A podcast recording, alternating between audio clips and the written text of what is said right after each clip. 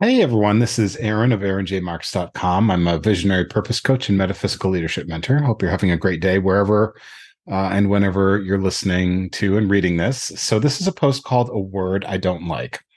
And uh, I've been having Chat GPT write summaries of my posts lately. So, I'm going to start uh, reading this, start by reading that. So, the Chat GPT summary of, uh, of a longer article.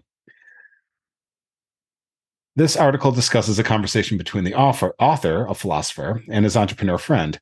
They bond over their shared interest in abstract and meaningful conversations about the essence of human existence and the ontological basis of concepts like culture, communication, success, and achievement.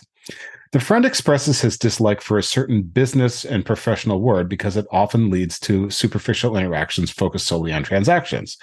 The author shares a similar sentiment about a different business slash professional word that is often used to avoid true problem solving. Ultimately, the two words are closely related and they apply to all people in all times and all places. Read the article to learn more about those words, how they relate to each other, and how they're relevant to your journey of leadership and creation. So, hope that piqued your interest, and uh, I think this this article is definitely worth reading.